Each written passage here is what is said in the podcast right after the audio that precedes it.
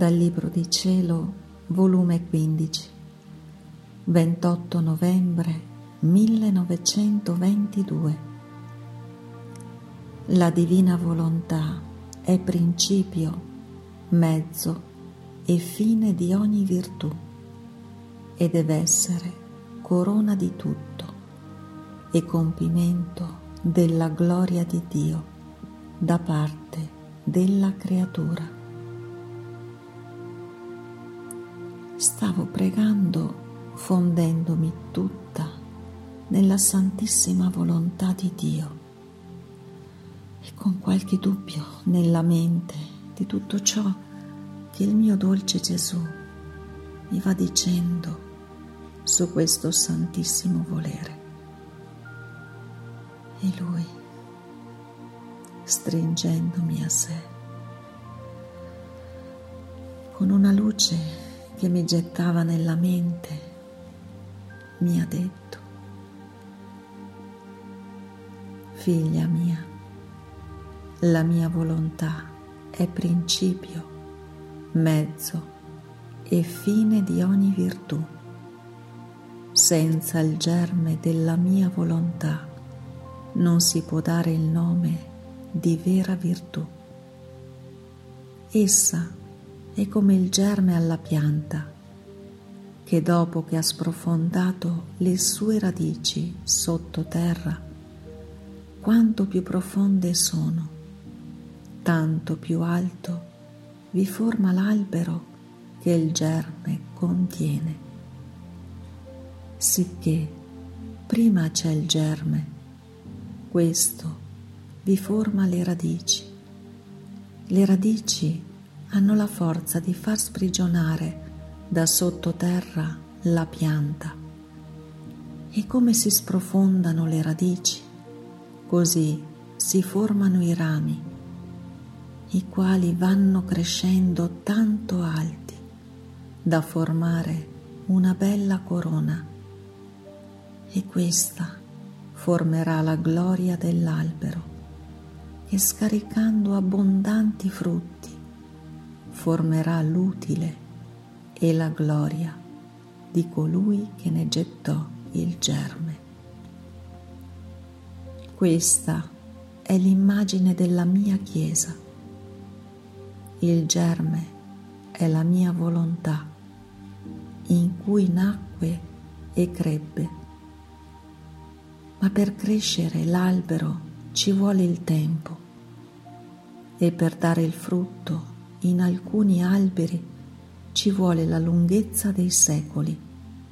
Quanto più preziosa è la pianta, tanto più tempo ci vuole.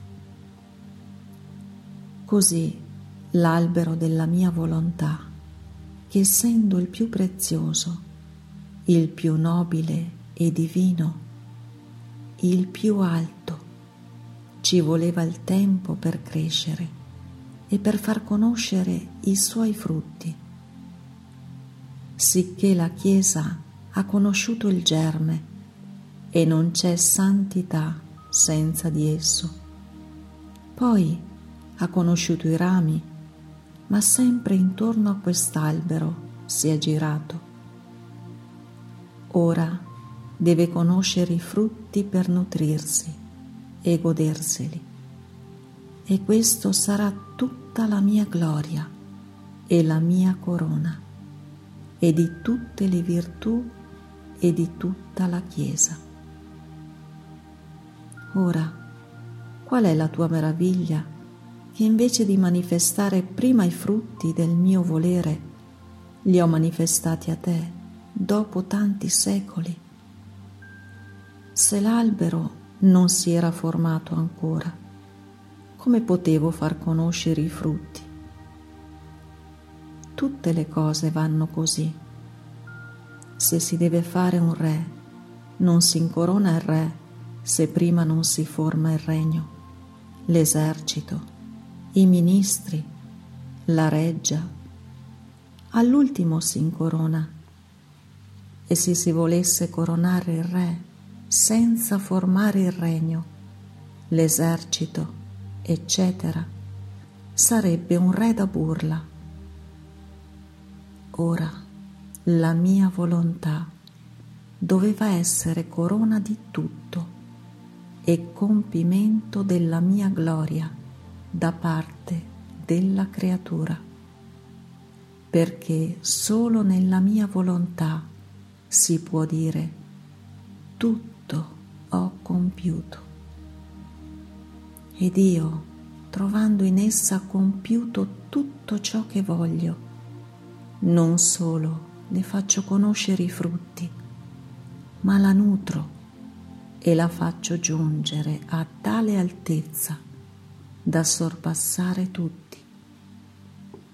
Ecco, perciò amo tanto e ho tanto interesse che i frutti, gli effetti, i beni immensi che ci sono nel mio volere e il gran bene che l'anima riceve col vivere in esso siano conosciuti.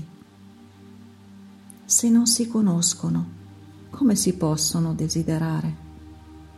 Molto meno possono nutrirsene.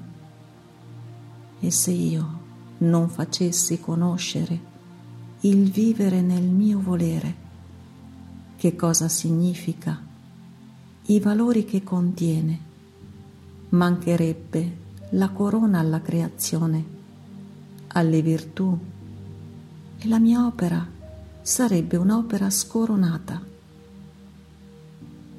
Vedi dunque quanto è necessario che tutto ciò che ti ho detto sul mio volere esca fuori e sia conosciuto.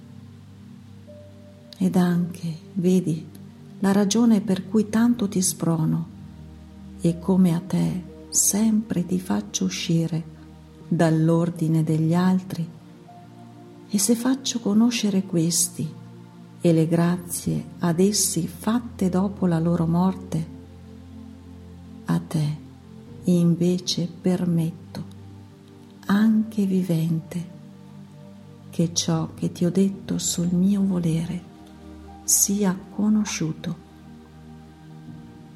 Se non si conosce, non sarà apprezzato né amato. La conoscenza sarà come il concime all'albero che farà stagionare i frutti, dei quali ben maturati si nutriranno le creature.